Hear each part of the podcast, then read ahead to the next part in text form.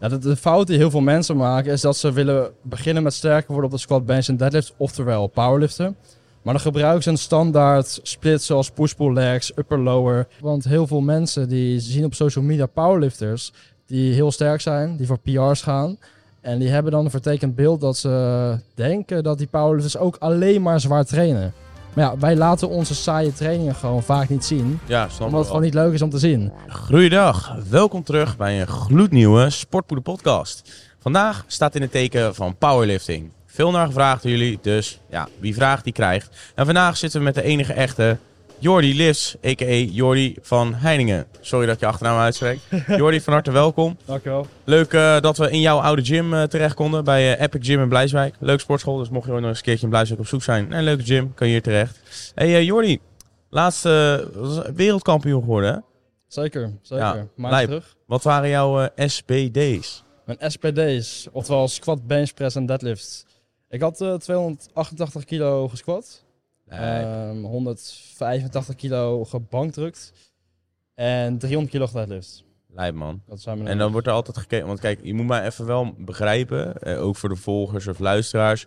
Ik ben echt totaal niet thuis in het powerliften. Een heel klein beetje. Ik weet wat SBD zijn, maar ik doe ze nooit. Mm -hmm. Dus uh, jij, jij bent even de expert vandaag. Um, maar wat betreft uh, de SBD, dat wordt bij elkaar opgeteld, toch? Want dat zijn dan je totale lifts. Ja. Um, en hoeveel was dat in totaal bij elkaar? Zo, dan moet ik rekenen, man. 288 plus 185 plus 300. Volgens mij is 773 uit mijn hoofd. Oh, nou kijk eens aan. Goed, ho hoofdrekenwonder. Oké, okay, nice. En uh, hoeveel, uh, je bent natuurlijk eerst geworden. Ja. Um, wordt er dan, want er wordt gekeken naar het totale aantal, toch? Met zo'n competitie. Er wordt gekeken naar het totaal inderdaad, maar ook naar je lichaamsgewicht. Ja. Dus, um, ja, dan zit je in een bepaalde klasse. Ja, dus min 93 kilo klasse. En dan subjunioren, oftewel tussen de 14 en 18 jaar. Ja. Zo wordt er eigenlijk vooral gekeken. En inderdaad, wie het hoogste totaal heeft behaald, die staat dan op de eerste plek in dit geval. Ja, ja. Ah, oké. Okay. En als je dan... Uh... Is goed. Ja, doe hem dan even goed. Doe hem dan even goed. Is het goed? Ja, sure. Oké. Okay. Oké, okay. um, okay. en als je dan uh, kijkt naar um, uh, bijvoorbeeld de nummer 2, um, want je, je, had dan in totaal 773 even uit ons hoofd. Ja. zat er veel verschil tussen? Of uh, was dat echt maar op een aantal kilo's verschil na? Ja, ik zal het wel even vertellen inderdaad. Het was een uh, Duitser, Brester heet hij. Nou, op Instagram was hij heel erg sterk, maar dat zie je wel vaker, dat mensen op Instagram heel sterk zijn. Maar op een wedstrijd veel zwakker, en dat zag je bij hem ook. Dus ik had 773, hij rond de 740. Dus zei ik wel 33 best wel aardig verschil. verschil. Best wel veel inderdaad. Dat is gemiddeld 10 kilo per lift uh, ja. qua verschil wat er dan in Inderdaad. Dus uiteindelijk viel het wel... Ja, het verschil was best wel groot. Mm -hmm. Maar van tevoren dacht ik wel van, hij zit wel dichtbij. Want hij squatte 290 in training. Bankdrukken 180 en deadlift 310. Ja. Maar op de wedstrijd uiteindelijk niet zoveel. Oké, okay. dus, nou, uh, geluk bij een ongeluk voor jou ja, dan zeker, inderdaad. Zeker. Dus denk ook wel een lesje stay humble. Uh, als je ja, gewoon nederig blijft, dan kan het ook niet tegenvallen. Hij zat via DM alleen met het trash talk, joh. Oh, echt? Hij zat ook in het echt gewoon alleen met te stijden naar mij en te kijken naar Duitsers ook altijd, hè? Altijd man, Duitsers, joh. Ze hebben er nooit afgeleerd. nee, geintje. Nee, maar nice, man. Mooie, een mooie stap. Want hoe lang... Uh, ja, ik kan wel vragen hoe lang train jij nu? Maar hoe lang train je nu en hoe lang zit je nu in het powerliften? Want waarschijnlijk heb je op een gegeven moment de stap gemaakt tijdens het trainen om te gaan powerliften. Ja. Ja, tuurlijk. Je zit niet gelijk in het powerliften vaak. Ik uh, train nu vijf jaar en ik powerlift ongeveer vier jaar. Dus alsnog best wel gewoon snel in de powerlift gekomen. En ik begon, begon gewoon met trainen met standaard, ja, je weet wel, fitness, beetje een uh, bodybuild split, push-pull legs. Ja. Uh, maar nu compleet, train ik compleet anders. Ja, logisch ook. Ja. Ja, je bent natuurlijk ook coach dat gaat, dus dan weet je ook wel be wat beter hoe je het moet aanpakken ja, dan, ja. dan, dan, eerst. Um, want wat, was, uh, wat waren voor jou eigenlijk de, de tekenen, om het maar zo te zeggen, uh, dat jij moest verder gaan met powerliften in plaats van met bodybuilding of powerbuilding, weet je wel? Want dat is een beetje een combinatie van beide. Ja, zeker, zeker. Ja, dus bodybuilding ben ik nooit echt van geweest. Wellicht komt het ooit nog. Um, want ik ben altijd al wat dikker geweest, het hoger vetpercentage. Daarom begon ik ook überhaupt Classic met trainen. powerlifter. Hè? Ja, Dat, echt eh, powerlifter inderdaad. Cranberry juice drinken tijdens je lifts. eh. Nee, maar de laatste tijd wordt inderdaad wel heel erg... ehm, nou, als je aan powerlifters denkt, denk je vaak gewoon aan iemand die best wel dik is. ja. Maar de laatste tijd wordt echt wel iets meer powerbuilding gericht. Gewoon iemand die er best wel gewoon goed uitziet, maar ook tegelijkertijd sterk is. ja, omdat dat ook veel meer, of in ieder geval dat heeft waarschijnlijk meer voordelen. Ja, Omdat zeker. je, als je meer spiermassa hebt, dan kan je ook meer gewicht verplaatsen. Exact. En met een hoog vetpercentage zijn testosteronlevels natuurlijk ook weer lager. Heb je ook Ja. vrij weinig aan. Dus nee, ik dacht van... eh, ik deed mijn eerste wedstrijd toen ik 14 was. Ehm, toen trainde ik een jaartje. Toen begon ik ook echt met het powerliften. Toen ook met een coach aan de slag geweest. Uiteindelijk niet echt een goede keuze geweest, want hij was niet heel goed. Maar uiteindelijk was ik tweede geworden op het NK al, eh, in mijn eerste wedstrijd. Dus toen dacht ik wel van, oh, er zit best wel potentie in. Ja. Dus toen andere coach genomen, het serieus aangepakt. Meer wedstrijden gedaan, toen Nederlands kampioen geworden. Uiteindelijk stond ik op het WK. Eh, toen eerst tweede geworden en toen een jaar later eh, eerste in dit geval. Dus zo ben ik een beetje in gaan rollen als het ware. nice. Want hoe oud ben je nu? Eh, 18. 18. Ja. En dan al wereldkampioen. Met dat soort getallen. Ja, lijkt man. Hoeveel weeg je nu op het moment? Eh, 95 man. 95. Ja. Nice. Ja. Steady. Schattig. Nee. Hoe ben jij dan? Hey, hey, stay humble. Ja, ik weeg nu 106, maar ik ben al 26 man. Dus dat gaat, eh, valt niet echt te, ver- te vergelijken met Ik ben elkaar. ook niet heel lang hè. Ik ben ook niet heel lang. Ja, nee, dat is waar. Daarom. Dat eh, klein, klein is fijn, compacter is beter. Ja, juist. Dat, eh, ja, oké. Hey, ehm, ja, ik wilde het begin van de podcast een beetje hebben over eh, jou eh. Eh, we hebben natuurlijk ook al een beetje voor, op voorhand met elkaar contact gehad over welke onderwerpen we willen bespreken. Yes. Ehm, maar wat is voor jou de main reason geweest dat jij bent begonnen met powerliften? Is het gewoon een uit de hand gelopen bench PR waarvan je dacht, wow, dit gaat lekker en de squatten ging ook goed?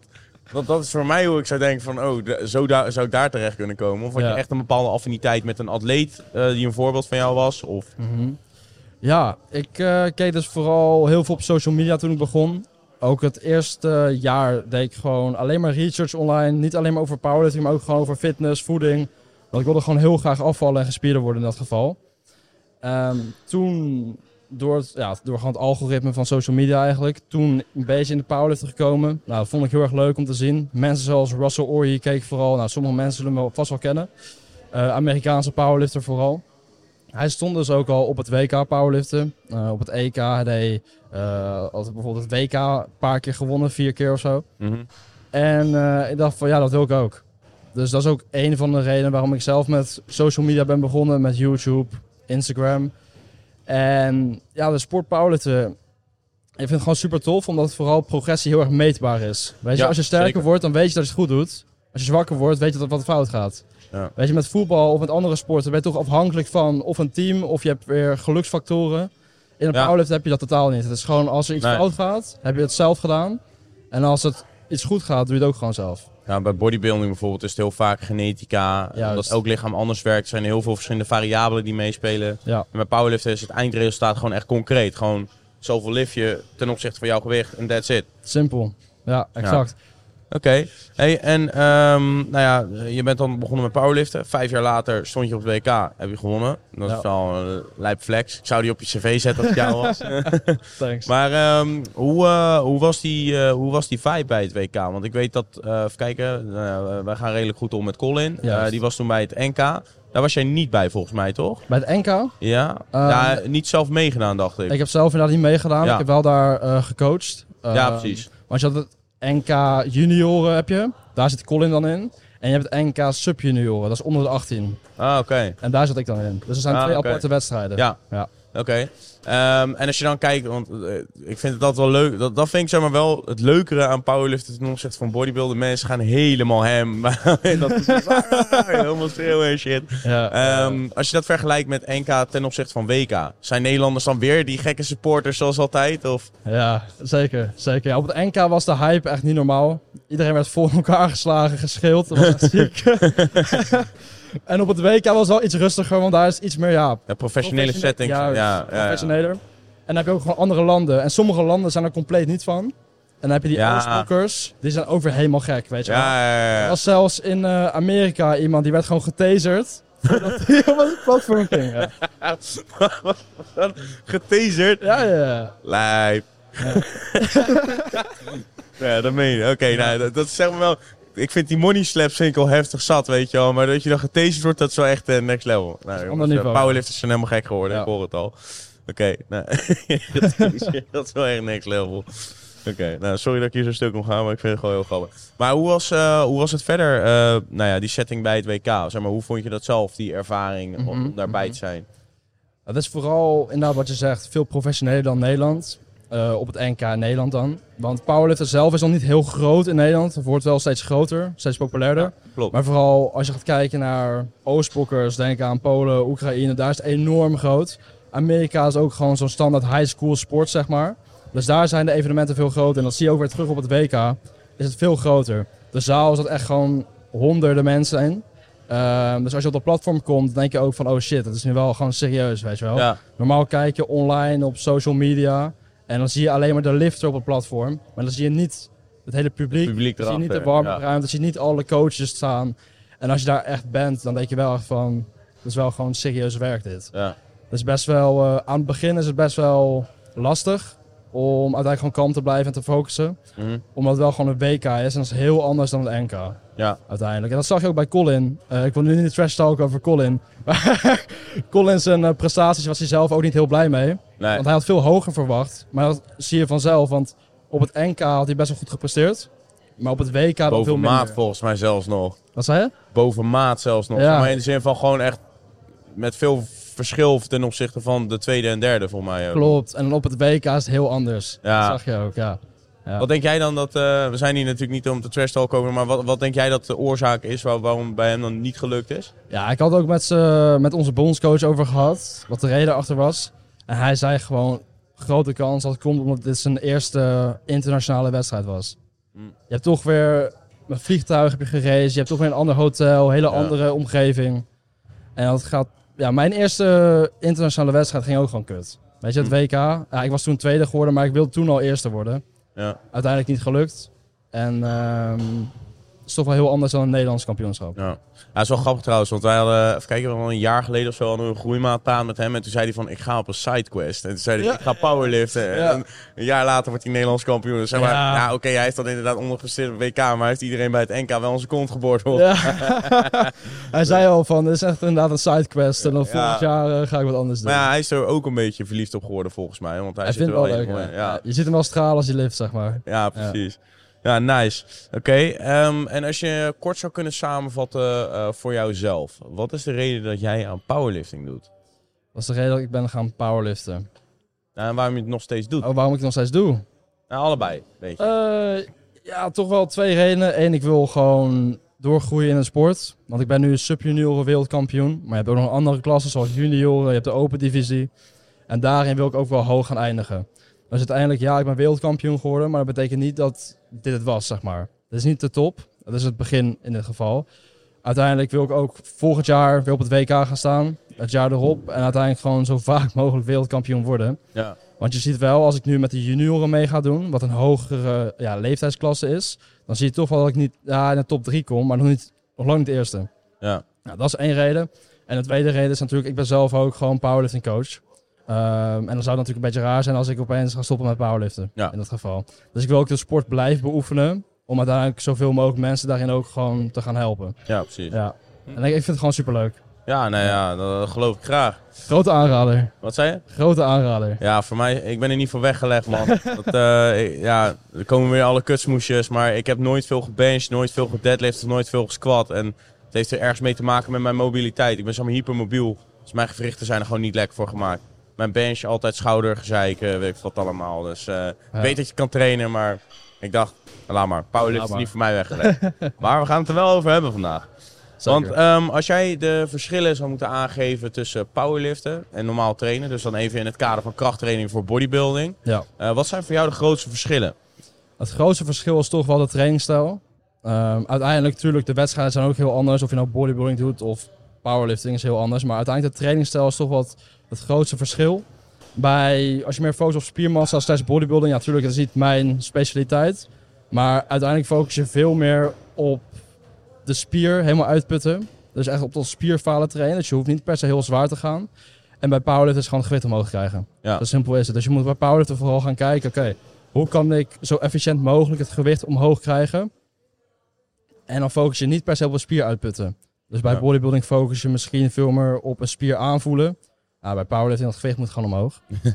ja, inderdaad, want bij bodybuilding is het vaak dat het gewicht gebruikt wordt om het doel te bereiken. Dus het Juist. gewicht is een middel. En bij powerliften is het juist andersom. Dat is het doel, om het Exact. gewicht zo omhoog als mogelijk te krijgen. Exact, exact. Ja. Ja. Oké. Hey, en ehm, als we dan het even moeten categoriseren, want we, nou ja, we hebben dan vaak ki- kijken we in eh, bodybuilding kijken we echt naar, oké, nou we hebben dan de, de, de chest, de rug, eh, Mhm. schouders, benen, bicep, tricep, weet je wel, en dan Ja. die onderverdeling qua spieren maken we eigenlijk. Maar ehm, met een powerlifting schema maak je eigenlijk een hele andere verdeling volgens mij, toch? Zeker, zeker. Zou je daar een tipje van de sluier willen? Ja, tuurlijk, tuurlijk.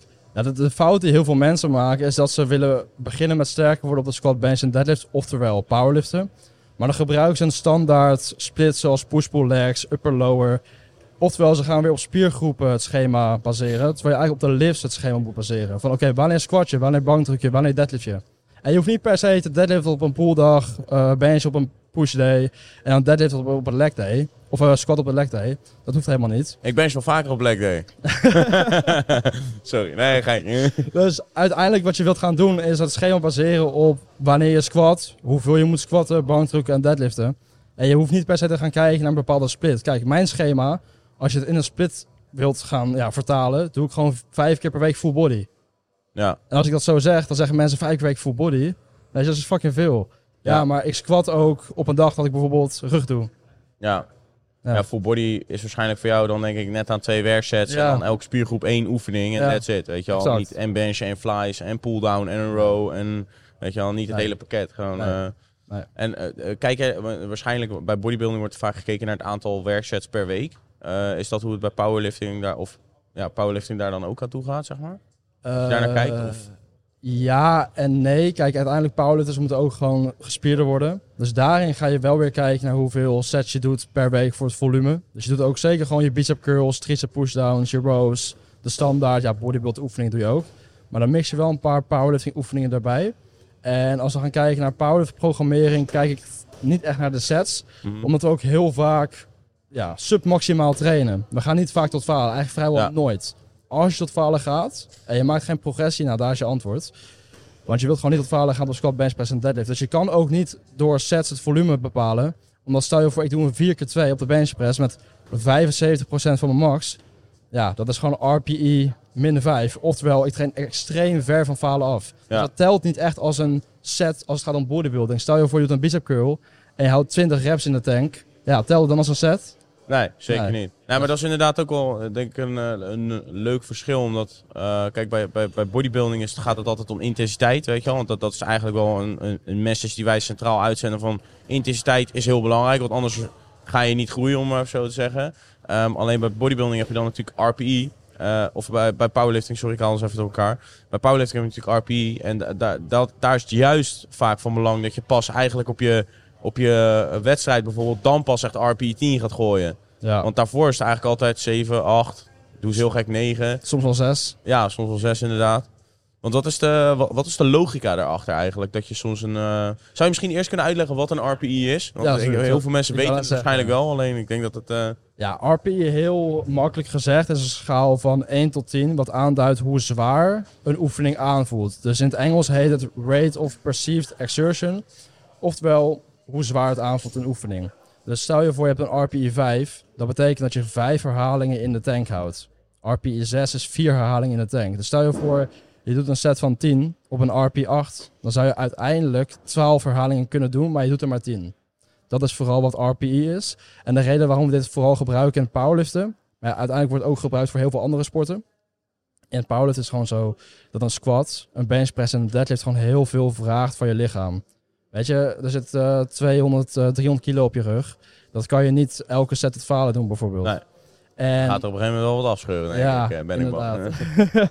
dus je kan proberen om elke keer tot RP 10 te gaan. Heel veel beginners kunnen het ook wel. Uiteindelijk, als je gevorderd bent, de absolute lading gaat omhoog. Je wordt ook gewoon sterker. Krijg je blessures en word je gewoon oververmoeid. Dus op die manier moet je eigenlijk gewoon lichter trainen, submaximaal. Ja. Ja. Oké, en eh, jij, jij hebt het dan over blessures. Heb jij wel eens blessures gehad? Eh, heel veel. Heel veel, oké. En eh, als je dan terugkijkt naar het verleden van die blessures, Ja. is dat dan voornamelijk omdat je dan geëgolicht hebt? Of Mhm. is dat gewoon echt omdat je bijvoorbeeld je vorm niet goed onder controle had? Of misschien toch te uitgeput was van de vorige training, dat je jezelf weer te ver gaat pushen deze training? Ja, ja. Ja, ego liften eigenlijk nooit. Ook aan het begin, ik ging niet voor een random PR of zo. Ik had altijd al gestructureerd getraind via een trainingsschema. Ja, heel veel mensen die gaan dan rennen de gym in en denken van ah, ik ga lekker eh, een benchpress max gooien vandaag. Ja, Ja. dat is wel leuk, maar uiteindelijk gaat het niet door groeien. Je hebt een verschil tussen kracht opbouwen en kracht laten zien. En als je alleen kracht laat zien, nou, bouw je geen kracht op op de lange termijn. Nee, Dat dit, dit vind ik mooi, man. Het, eh, al onze ego-lifters out there. Alle ja, inderdaad. Nee, dus ehm, ik had inderdaad wel veel blessures gehad. Ik had anderhalf jaar lang een blessure aan mijn rug bijvoorbeeld. Kon ik gewoon anderhalf jaar lang niet squatten en niet deadliften. Oh. Ja, dat was dus in dat jaar dat ik wereldkampioen kon worden.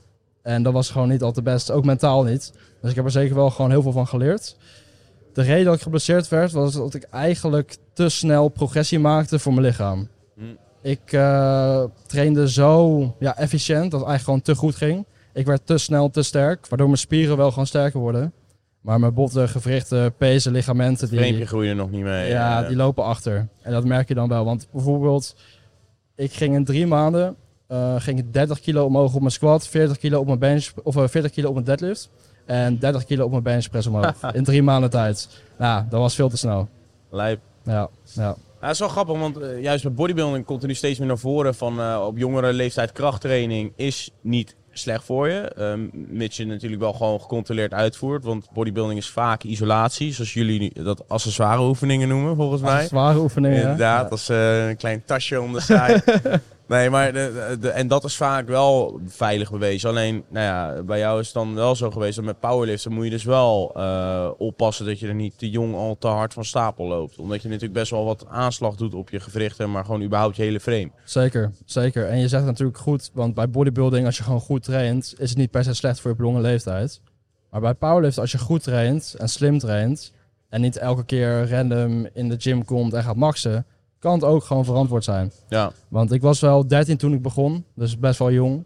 Ehm, toch vind ik dat best wel de perfecte leeftijd om te beginnen, ook met powerliften. Als je het überhaupt, aanpakt. sport. Überhaupt. ja, inderdaad. gewoon, ja niet te Dus- jong. eh, Stel je voor, ik was later begonnen. Hele grote kans dat ik ook gewoon blessure kreeg. ja. Ik eh, geloof niet dat het per se door mijn leeftijd kwam. Nee, dat zal waarschijnlijk ook wel niet. Alleen, Nee. je, ja, je bent nog maar 18. Ik bedoel, dat is Ja. vervelend. Alleen, ja, Ja, dan, klopt. dan is je lichaam op sommige vlakken waarschijnlijk gewoon nog niet volledig ontwikkeld. Zeker. Nou, je hebt wel een, goede een goed fundament gelegd voor de, voor de aankomende jaren in ieder geval. wat Dat Ja, gaat. eh, eh. Oké. Hey, en ehm, nou ja, we hadden het dan net over, eh, want de compounds dat zijn dan SBD. Ehm, dan heb je natuurlijk accessoire oefeningen, dus isolatie. Ehm, welke accessoire oefeningen zou jij zeggen van oké, deze zijn echt belangrijk? ja. Als je een accessoire oefening kiest, kan je het vooral indelen in twee vormen. Of je doet een accessoire oefening om je squat, bench, press en deadlift te versterken. Of je doet een accessoire oefening, net als bij bodybuilding, om spiergroei te krijgen. Uiteindelijk als powerlifter wil je ook gewoon gespierder worden. Want hoe meer spiermassa je hebt, hoe meer potentie je hebt om sterker te worden op de langere termijn. Ja, Daarom zie je ook heel veel bodybuilders die ook gewoon fucking sterk zijn. Ja. Weet je wel? En ik zie ja ook- er zit een heel sterke correlatie tussen eh, eh, krachttoename en spiermassa. zeg maar. Zeker, zeker. Dus als je als powerlifter ook niet focust op spiermassa, dan doe je het powerliften gewoon niet goed. Ja. In dit geval. Dus wat je uiteindelijk wilt gaan doen, is gaan kijken wat je, überhaupt je doel is met een bepaalde accessoire oefening. Van hey, wil ik mijn squat, bench, deadlift verhogen of wil ik spiermassa verhogen? Stel je voor je wilt je squat verhogen. Nou, hoe specifiek wil je dan die accessoire oefening gaan doen? Wil je dat als een hele squat eruit laten zien of bijvoorbeeld op spiermassa focussen als een leg extension bijvoorbeeld? Nou, dan heb je ook weer squat, bench en deadlift variaties. Dat zou je ook als accessoire oefeningen kunnen benoemen. Zoals een gepauzeerde squat, gepauzeerde benchpress, een tempo squat, Ja. een high bar squat bijvoorbeeld. Ja, op die manier kan je het gewoon indelen om uiteindelijk je doel te gaan bereiken. Maar wat ik vaak zou zeggen is van hey, zorg gewoon dat je een goede mix hebt tussen accessoire oefeningen voor spiermassa Ja. en variaties van een squat, benchpress en deadlift voor kracht. Ja. Want uiteindelijk wil je accessoire oefeningen gebruiken om je zwaktepunten van je squat, bench, press en deadlift ehm, ja, aan te pakken. In Ja. dit geval. Vooral je techniek. Daarom gebruik je variaties op de squat, bench, press en deadlift. Oké, en dan, eh, nou, dan hebben we in principe natuurlijk de compounds. Nou, die zijn voor het meest vanzelfsprekend. Dat is waar iedereen aan denkt bij eh, powerlifting. Ja. Ehm, dan heb je natuurlijk nou ja, de isolatie eh, oefening of de, de, de accessoires zoals jij ze noemt. Ja. Maar jij zei ook dat er nog een paar powerlifting oefeningen waren om te assisteren om die SBD omhoog te krijgen. Klopt. Wat voor oefeningen zijn dat dan? Gewoon, ik ben ben wel een beetje benieuwd eigenlijk daarnaar. Dat zijn vaak variaties die dicht bij de squat, bench, press en deadlift zijn. Oftewel die er gewoon heel erg op lijken. Dus Zoals als een het hebben... close grip bench of zo? Juist, close grip Ja. bench press, een Larsen bench press met je voeten omhoog bijvoorbeeld. Een high bar squat in plaats van een low bar squat. Want Ja, Als even, je- dat is dus eh, wanneer die hoger op je rug ligt. eh, Of Ja. op je schouderblad. Ja. op je, op je traps, Ja. op je nekspier, dat is high bar squat. En op je achterkant schouder is eh, low bar squat. ja, precies. Dus daarin heb je ook nog een verschil. Je kan ook Ja, nog, ja, veel, dat- ja, ik ken het verschil wel, maar dat, ik, ik heb dat nooit gekund, joh. Dat verschil tussen hoog of laag. Dat, Ja. Ja. Ik had dan altijd het gevoel dat mijn schouder afscheurde, maar misschien lag dat aan mij. Maar eh, Door je mobiliteit waarschijnlijk. ja, dat denk ik ook. Dat ben ik bijna zeker. Maar dat, eh, En dan heb je ook nog voor deadlift heb je verschillende variaties die je kan doen. Bijvoorbeeld een gepauzeerde deadlift. Dan pauzeer je hem een paar centimeter van de grond af. Of bijvoorbeeld een Romanian deadlift. Nou, dat is al iets meer een bodybuild oefening. Ja. En inderdaad, wij gebruiken ook een Romanian deadlift. Ook voor spiermassa, maar ook om de deadlift techniek vooral eh, goed te krijgen. Ja. In dat geval. Ja. Mm.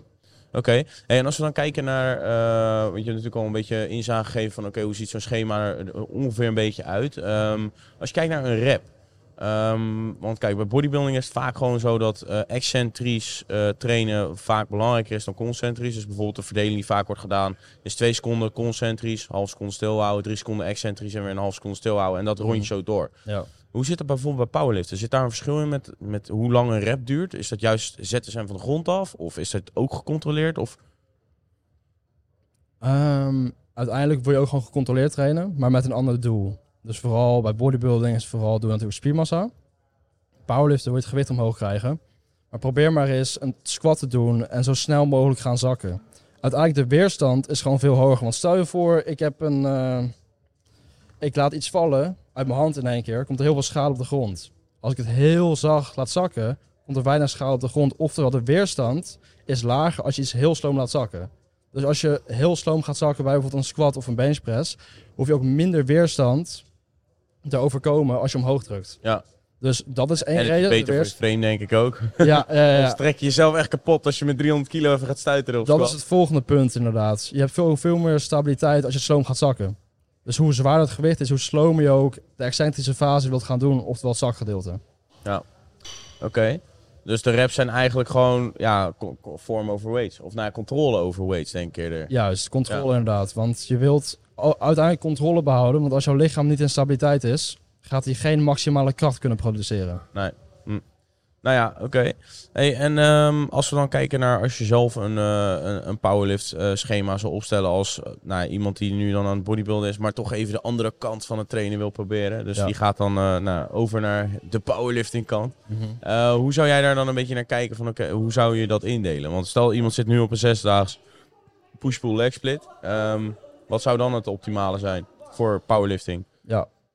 Ah, je zou gewoon kunnen beginnen met een squat, bench press en deadlift überhaupt in je schema zetten. Weet je, als je voor push-pull legs traint en meer op spiermassa focus, is er een kans als je bijvoorbeeld wel bank drukt, maar misschien niet squat of deadlift. Nou, begin gewoon met twee keer per week bank drukken, één keer per week squatten en één keer per week deadliften bijvoorbeeld. Doe daarvan een 1 keer 3 als topset op de squat. Dus één set van drie herhalingen, best wel zwaar. En daarna bijvoorbeeld een 3 keer 5 Dus dan heb je een topset en daarna, je- we noemen het de back-off sets, omdat je lichter gaat. Ja, Dan heb je nog lichtere sets waar je vooral focust op je techniek. Maar die topset is toch wel om je techniek te trainen onder zware lading. ja. Want heel veel mensen zeggen van ja, ik ga op techniek trainen en dan ga ik licht trainen. Maar wat heb je aan licht trainen als je op een wedstrijd of als je op een maxa moment heel zwaar gaat? Je wilt die Ja, als techniek optrainen. zwaar is, dan onder gaat je ook anders reageren onder Ja, die spanning. Omdat exact. de weerstand natuurlijk heel anders is. Juist, juist. Mm. Dus ik zou gewoon op die manier beginnen. Gewoon rustig gaan, kijken wat je ervan vindt. Nou, en als je door wilt gaan, zou je misschien je push-pull leg split moeten aanpassen. Maar dat hoeft niet gelijk. Ja. Oké. En ehm, eh, als je dan kijkt naar bijvoorbeeld de accessoire oefeningen, wat, wat, zijn voor jou, eh, wat zijn voor jou de top 5 accessoire oefeningen? Gewoon voor het ge- gehele pakket. Ik snap inderdaad dat het niet zo makkelijk is, maar gewoon Ja, even heel kort door de bocht. Een zware oefeningen, en bedoel je dan, echt toch wel vragen, isolaties of voor de squat, bench en deadlift? Eh, nee, nee, zeg maar gewoon even powerlifting, gewoon accessoire Ja, oefeningen. dat. Dus dat, eh, Nou, voor de deadlift zou ik zeggen gepauzeerde deadlifts. Op die manier zal je gewoon merken dat je startpositie voor je deadlift, je rugpositie veel sterker wordt. En uiteindelijk heb je gewoon veel meer controle. Nou, voor de squat zou ik toch wel zeggen een gepauzeerde squat onderin. Zorgt ervoor dat je je balans traint onder zware lading. En ook ervoor zorgt dat je gewoon meer stabiliteit hebt door de hele oefening heen. Een tempo squat. Nou, wat is nou een tempo squat? Dat is vooral een squat dat je nog slomer gaat zakken. Dus tussen de 3 en 5 seconden zakken. lekker. Wat eh, best wel pittig is als je hoge herhalingen doet, zeg maar. Zou ik ook niet aanraden om hoge houding te doen. Voor de benchpress een close grip benchpress. Uiteindelijk willen we ook ervoor zorgen dat we gespierder worden. Als je een iets langere range of motion hebt of een bewegingsuitslag, zal je merken dat je meer spier, spiergroei krijgt met een smallere grip. Want wij powerlifters benchen echt enorm wijd. Met een hele hoge arch of dan holding in je rug. Ja. En op die manier krijg je niet heel veel spiermassa. Nou, en dan nog voor de benchpress een Spoto benchpress.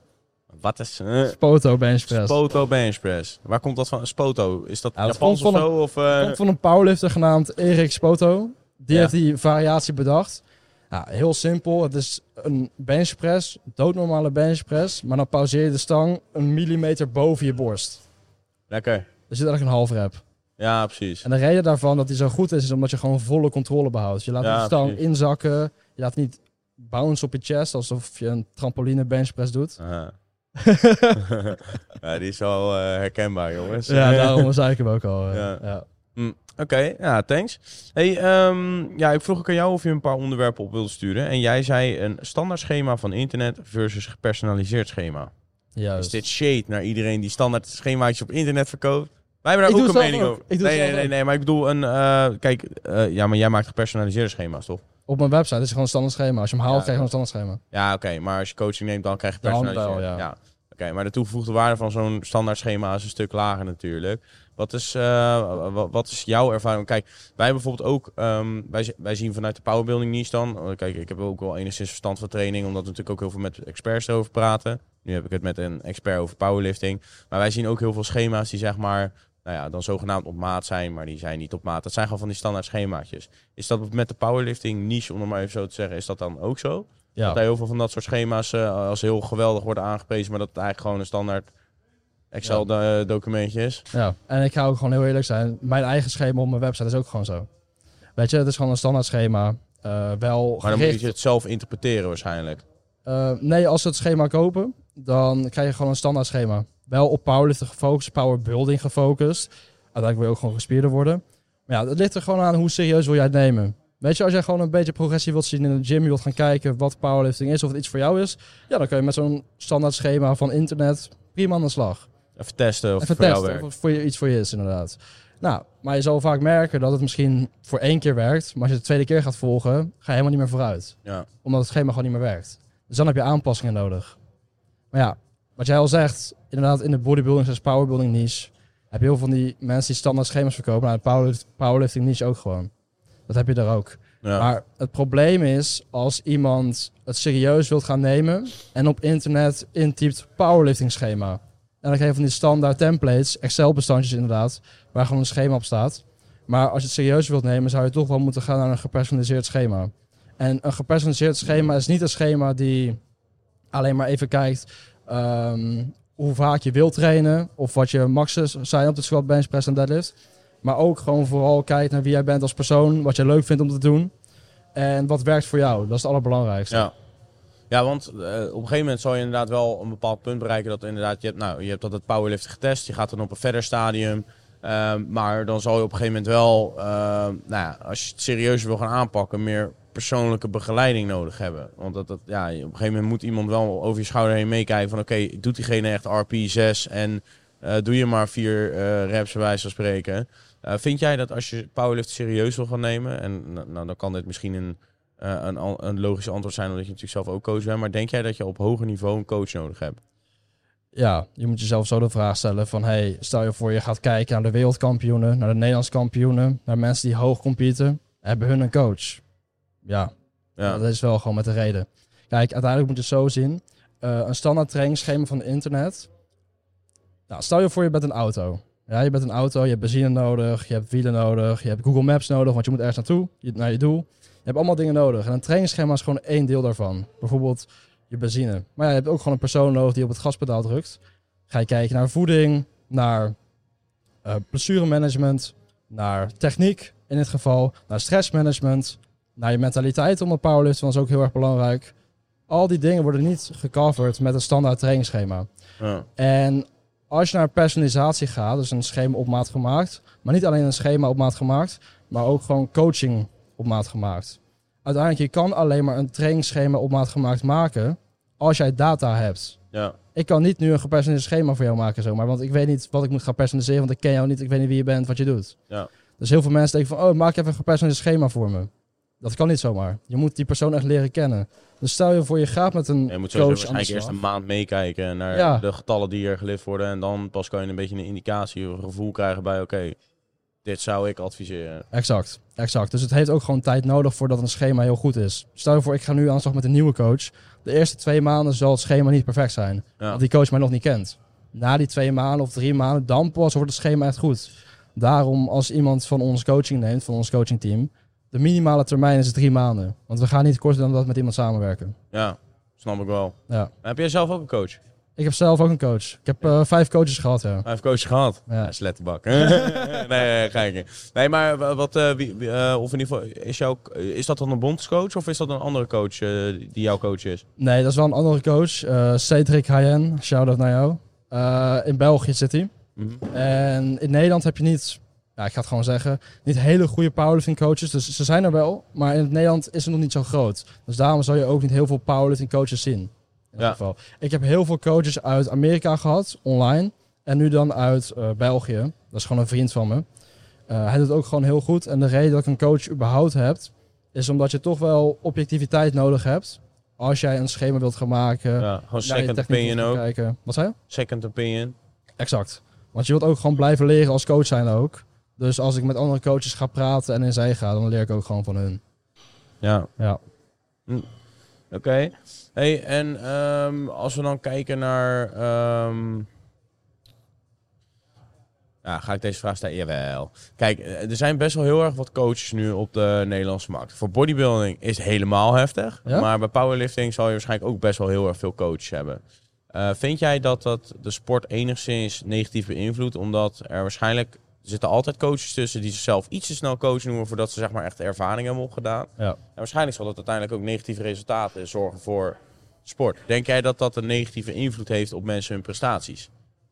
Eh, prestaties zeker. Maar de sport in het algemeen.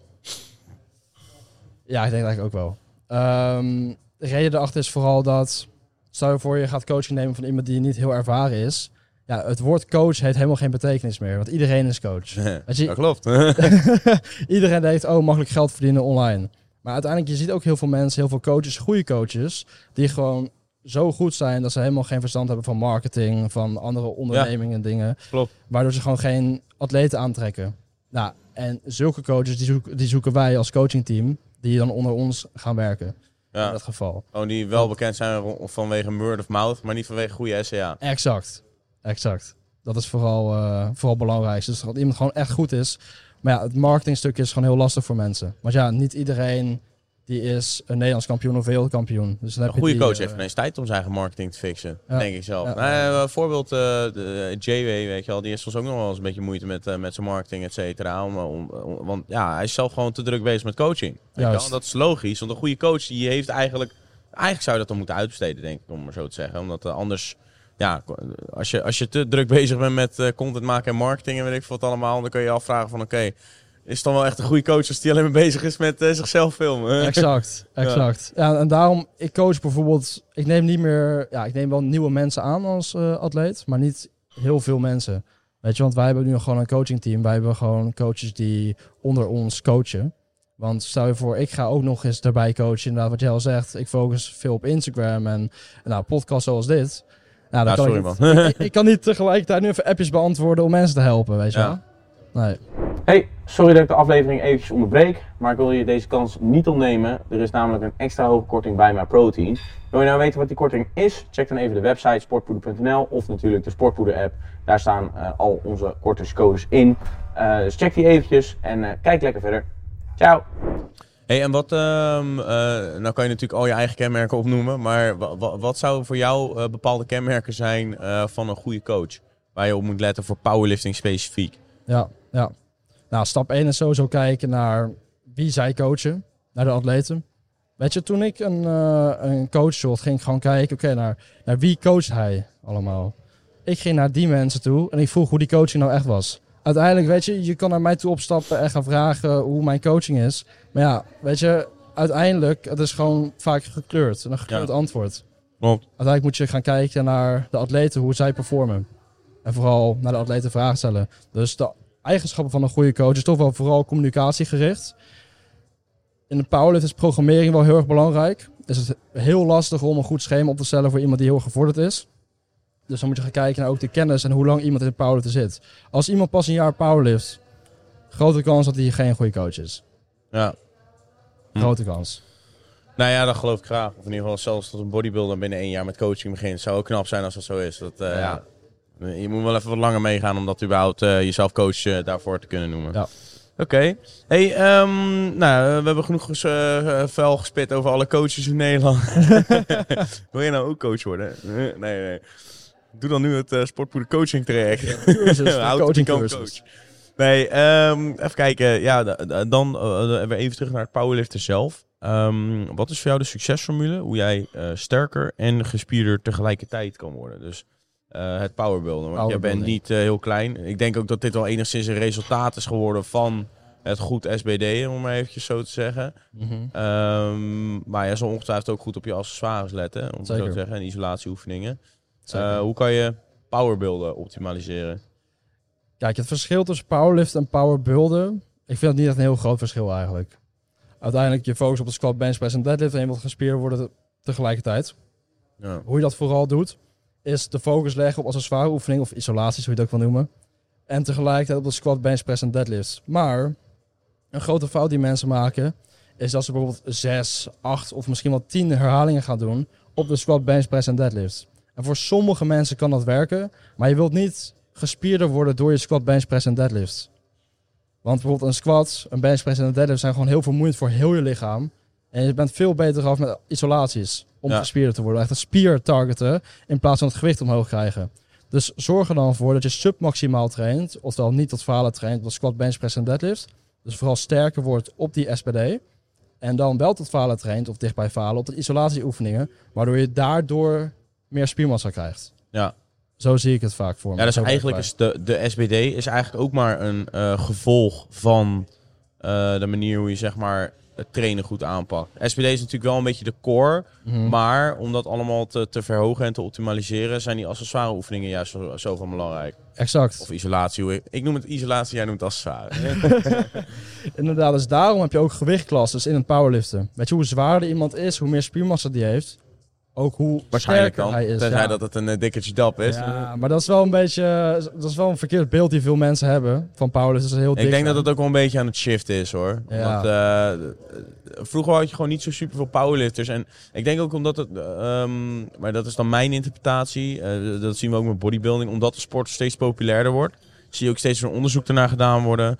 Eh, wordt de training geoptimaliseerd, de trainingsmethodiek. En waarschijnlijk bij powerliften is dat ook zo. Dat er eigenlijk gewoon steeds meer welfitte mensen aan mee gaan doen. Waardoor het, het, het stigma van de zogenaamde dikke powerlifter, Ja. dat dat ook een beetje verdwijnt. Ja, Want als ik nu kijk naar alle gasten die in Nederland aan de top, eh, nou ja, de, de top staan van powerliften, voor degene die ik ken, dan kennen die heel veel. Maar die zijn allemaal niet dik. Of in ieder geval, die hebben niet zwaar overgewicht, zoals Nee. eh, Eddie Hall bijvoorbeeld had.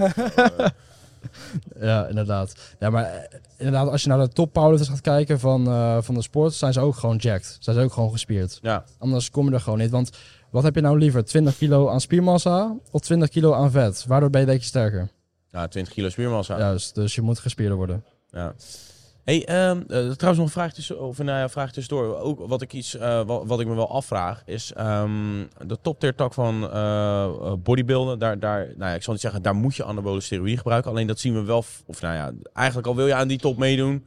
We hebben het al vaak genoeg besproken. Dan ben je gewoon, nou ja, eh, zo goed als gezegd verplicht om PED's te gaan nemen. Omdat je anders niet op die top mee kan concurreren. Ja. Maar hoe zit het eigenlijk met powerliften? Want als ik bijvoorbeeld terugkijk, dat was, dat was wel echt een leuke tijd. Zeg maar Eddie Hall versus Haftor, weet Ja, je wel. ja. Heb jij die nog wel? Of ja, nee, zeker. Die. Dat was aan eh, het begin toen ik begon met trainen. Die mhm. gasten waren bizar, man. Maar dat, die waren natuurlijk ook niet naturel. Die hadden natuurlijk Nee. ook wel even een klein pakketje gedaan. Alleen die deden wel mee aan die powerlifting sports. Ja. Ehm, heb je bijvoorbeeld ook nog een naturel tak en een niet-naturel tak? Of- Ja, dus de grootste powerlifting eh, ja, sectie in dit geval is gewoon tested. Oftewel, je wordt getest, oftewel je moet naturel zijn om überhaupt mee te mogen doen. En je hebt natuurlijk wel federaties en competities waarbij je wel mag gebruiken of gewoon niet wordt getest. Maar die zijn niet heel groot.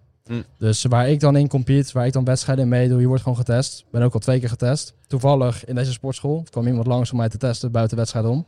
Hier komen... Eh, eh, hier komen, midden in mijn training. Uh, maar ik ben ook gewoon twee keer getest. Uiteindelijk ben ik zelf ook gewoon neutraal. Je Ja. mag me nu testen als je wilt. Maar het is niet nodig. Zeker niet. Hm. Uiteindelijk is het wel zo dat het heel erg van je genen afhankelijk is.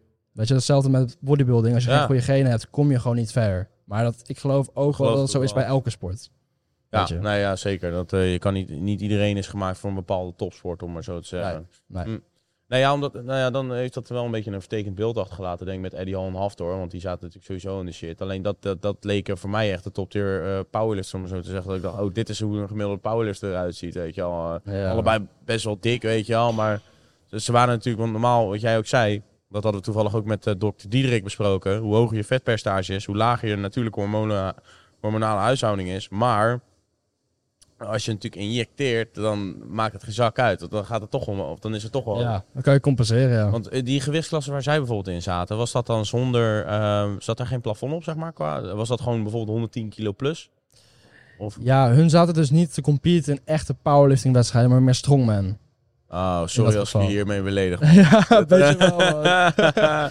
Nee, ja, dus, Ze zien maar, ik heb er geen stand van, jongens. dus hun deden niet echt powerlifting, want hun deden bijvoorbeeld alleen maar deadliften. Hun deden wel squats en benchpress, maar niet wedstrijden daarop. Hmm. Maar inderdaad, powerlifters hebben wel een verkeerd beeld gekregen. Dat ze heel dik zijn, eh, veel vet, massa. Eddie, wat heb je ons aangedaan? Eddie, wat heb je ons Ja, aan? Eddie toen hij droog was, dat zag er echt bizar uit, man. Ja, hè? Dat was echt, eh, holy shit, wat een fucking Terminator was dat, die gozer. ja, Ja. Zeker. Hey, en als we dan, eh, wat ik me afvraag, wie, wie is jouw grootste idool wat betreft eh, powerliften? Wat zei je? Wie is jouw grootste idool? Idool. Ehm, ja, ik had wel heel veel idolen, wat ik al eerder zei, via social media. Die ik dan ken. Daardoor was ik ook echt gestart met het powerliften. Maar nu, ik kijk daarin niet meer echt naar iemand op van, oh, ik wil, ik wil jou zijn of iets. kijkt gewoon in de spiegel. Ik kijk gewoon in de spiegel inderdaad. en ik wil gewoon mezelf verbeteren. Sowieso in het powerliften. Natuurlijk is het leuk om naar anderen te kijken. Alleen het leuke aan powerliften is, wat ik al eerder zei, het is leuk om je progressie te gaan meten. Oftewel jezelf met je, met je oudere zelf te gaan vergelijken. Dus Ja. op die manier hou ik vooral mijn motivatie daaruit. En ik heb niet echt een, ja, een idool eigenlijk. Dat niet. Ja. Nee, wel. Ja, het is eh, een andere eh, zicht op de sport. Het lijkt best wel, of nou ja, de, de scheidingslijn tussen bodybuilden en powerliften. Nou, dat is dan powerbuilden, om maar zo te zeggen. Maar die is niet heel groot. nee. Maar het is wel een, eigenlijk een hele andere kijk op de sport vanuit het individu, om maar zo te zeggen. Weet je wel? Klopt. Want bij bodybuilding wordt heel erg gekeken naar de accentuaties van oké, die spier is groter, dus dat moet, eh, nou ja, dat moet waarschijnlijk groter. Dus dat gaan we proberen op zo'n manier op te lossen. Mhm. Alleen bij powerliften is het natuurlijk gewoon echt heel meetbaar. En objectief wordt gewoon gekeken, oké, squat moet omhoog, dus dit gaan we daarvoor doen.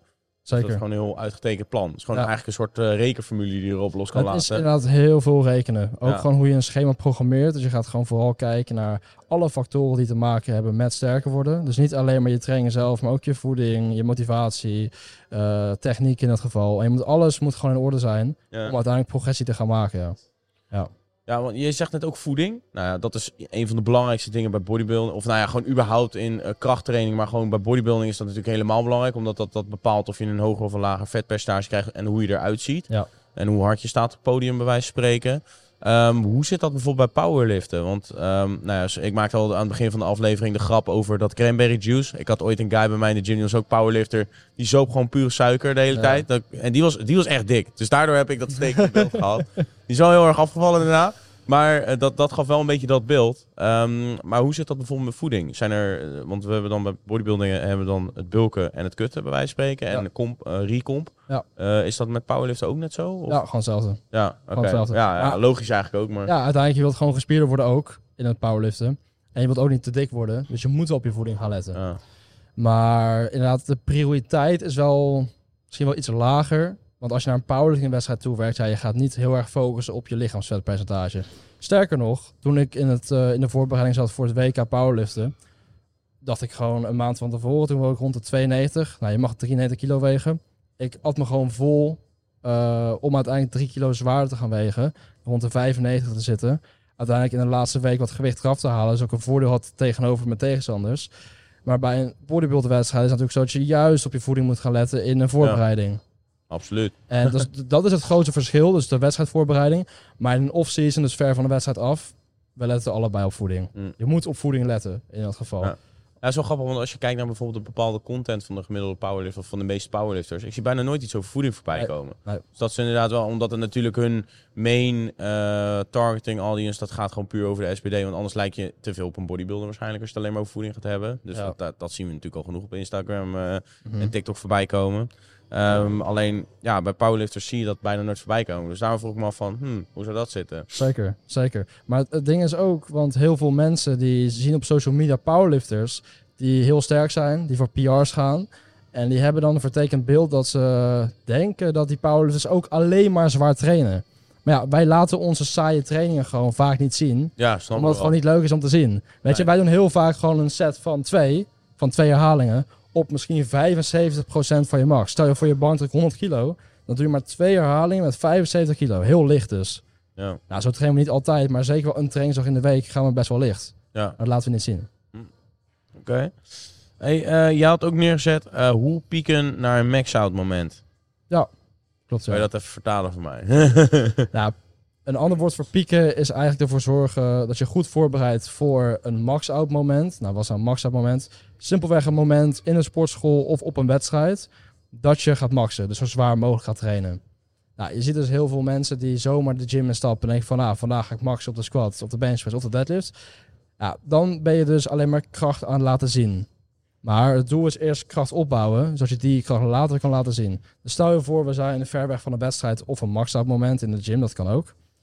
Dan wil je op een andere manier gaan trainen dan dat je dichter bij dat max-out moment bent. Ja. Als je wat eerst kracht gaan opbouwen, dat betekent dat je eigenlijk iets lichter gaat trainen, meer focus zet op spiermassa.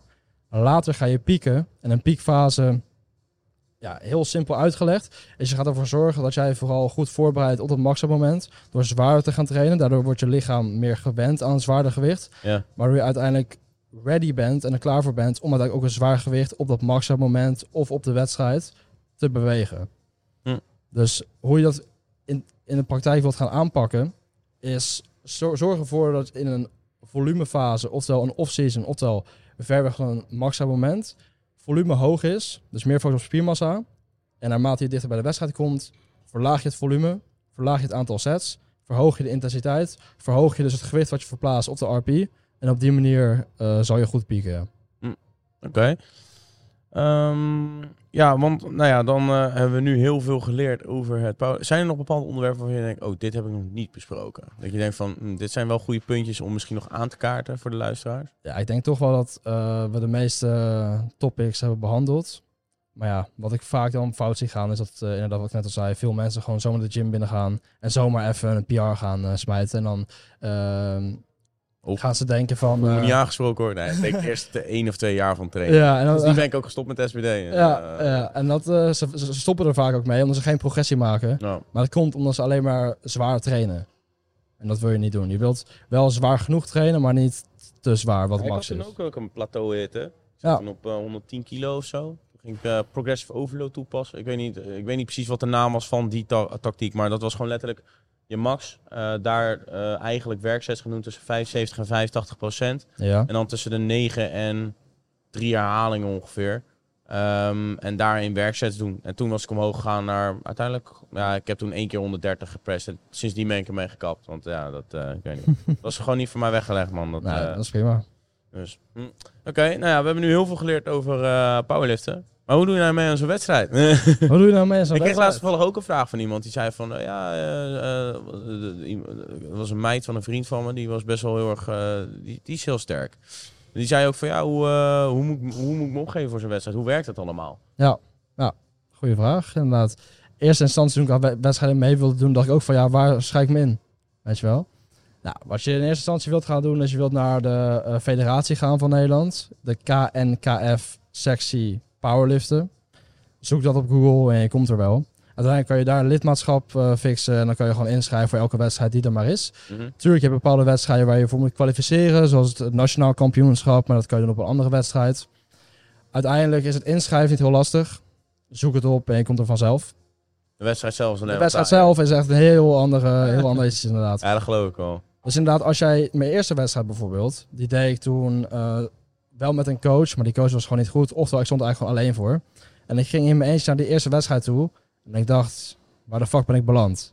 Zo, ik snapte er helemaal niks van. Opeens moest ik mezelf inwegen. Ik moest mijn kleding laten checken. Want je hebt wel gewoon equipment die is toegestaan en niet is toegestaan. Dus Ja. dat moet ook nog goed zitten. Je moet je rekhoogtes gaan testen. Ofwel de rekhoogtes van je squat en je benchpress. Anders eh, doe je bijvoorbeeld een halve rep voordat je die benchpress eruit tilt. Dat moet je wel allemaal weten. Je moet gaan weten wanneer moet je gaan opwarmen. Wat moet je gaan eten na je weging. Welk platform ben je? Wanneer moet je, gaan, moet je op een platform gaan staan? Al die dingen, daar wil je niet mee bezig zijn als je op die wedstrijd zelf staat. Nee. Uiteindelijk wil jij focussen op het gewicht tillen. En iemand anders ervoor zorgen. Een beetje coach voor je zou moeten doen. Of een goede vriend die meegaat, die weet, die verstand van zaken heeft. Ja, dat doen heel veel mensen inderdaad. Gewoon een vriend meenemen. Maar uiteindelijk moet die vriend ook wel gewoon verstand hebben van powerliften. Ja, dus best gewoon je coach. Ja, inderdaad. Normaal gezien gaat gewoon je coach mee ja. naar die wedstrijd toe. Ja, Hm. ja dat doen we ook. Ja. Maar toen was je alsnog tweede geworden of zo, toch? Ja, tweede ja. Maar toen was het powerliften nog niet zo populair. ja. Was powerliften nog niet, nog niet heel populair. Dus in mijn klas deden ook maar iets van vijf mensen mee. Ja, ja want dat zal je denk ik wel eh, zien, dat het nu maat, naarmate het steeds populairder wordt, want natuurlijk gunstig is voor jou als coach zijnde, zie je natuurlijk wel meer concurrentie ontstaan, denk ik, op de, de, de podia of met de wedstrijden. Ja, het is veel drukker nu. Zeker, zeker. Dus je ziet ook dat het aantal leden bij de bond, eh, van de powerliftingbond, verdrievoudigd is in een jaar. Als je wel gewoon dat keer is wel drie. leuk, denk ik. Dat is zeker leuk. Want het geeft ook meer draagvlak om juist grotere evenementen en dingen te organiseren. Ja, het eh, nationaal kampioenschap wordt ook gewoon elk jaar groter. De powerliftwedstrijden worden elk jaar groter. Meer deelnemers. Bijvoorbeeld op een eh, wedstrijd een maand geleden waren gewoon 500 mensen aan mensen die alleen maar meededen. Dat ook nog publiek. Waarschijnlijk zat het gewoon vol met duizend mensen in de zaal. Gezellig. Ja, want nu wordt het meestal gewoon in gymzalen gehouden of zo, toch? Ja, het wordt Waar? gewoon een gymzaal verhuurd en eh, daar zetten ze al hun eh, dingen neer. Ja. Zeker. Lachen. Ja, we zien inderdaad wel veel gymrats die hier ook natuurlijk naar vragen. Want anders eh, hadden we natuurlijk hier niet gezeten. Nee, maar... eh, en ook omdat ik jou voorbij zag komen dat je in de WK was geworden. Hé, hey, krijg nou wat. Nee, maar er zijn natuurlijk best wel veel gymrats die ook die... eh, het sporten neemt toe. Het, gewoon überhaupt krachttraining. Maar er zijn vaak mensen die na een jaartje of twee of drie... toch even wat anders willen gaan doen. Dus die gaan bijvoorbeeld... Die worden hybride atleet. Gaan crossfitten. Nee, ga Nee, maar die gaan dan andere ta- takken van sport beoefenen. Of die gaan echt serieus bodybuilding juist. Of ze gaan inderdaad de powerlifting kant Ja. op. Ja. Dat, dat eh, dan, dan toch die bench een beetje uit de hand is gelopen. En dat ze denken van, oh, eh, Oh, wel heel ja. goed. Ja, zeker. zeker. Nee, top man. Hey Jordi, ik wil jou eh, hartelijk bedanken voor jouw eh, aanwezigheid. En eh, dat je hier naartoe wilde komen. En voor het delen van jouw wijsheid. Ik heb weer heel veel gelicht geleerd over het powerliften. Doe een beetje denken aan de vorige keer dat we met een hormooncoach hadden opgenomen. Toen heb ik ook heel veel geleerd over vrouwen en het vrouwelijk lichaam. dus dit is een beetje soortgelijke Tof man. hoeveelheid informatie die ik toegediend heb gekregen. Dus thanks daarvoor. Ik geef even een. Geen probleem man. Volg Jordi even op Instagram. Jordi Lis. Jordi Lifts met de Z op het eind, want de. S was al Dubbel bezet. I met eh, Jordi. Nee, Nee? J-O-R-D, normale I. Lifts met de Z, want de S die was al in gebruik. Nou, als je het intipt op eh Insta, dan kom je er snel genoeg achter. Ehm, ja, en als je nog een goede coach zoekt. eh, ik denk dat je bij hem wel het goede adres zit. Ik krijg wel redelijk goed vertrouwen van deze jongen, maar ik weet niet hoe omzetten. Probeer het uit. Ja.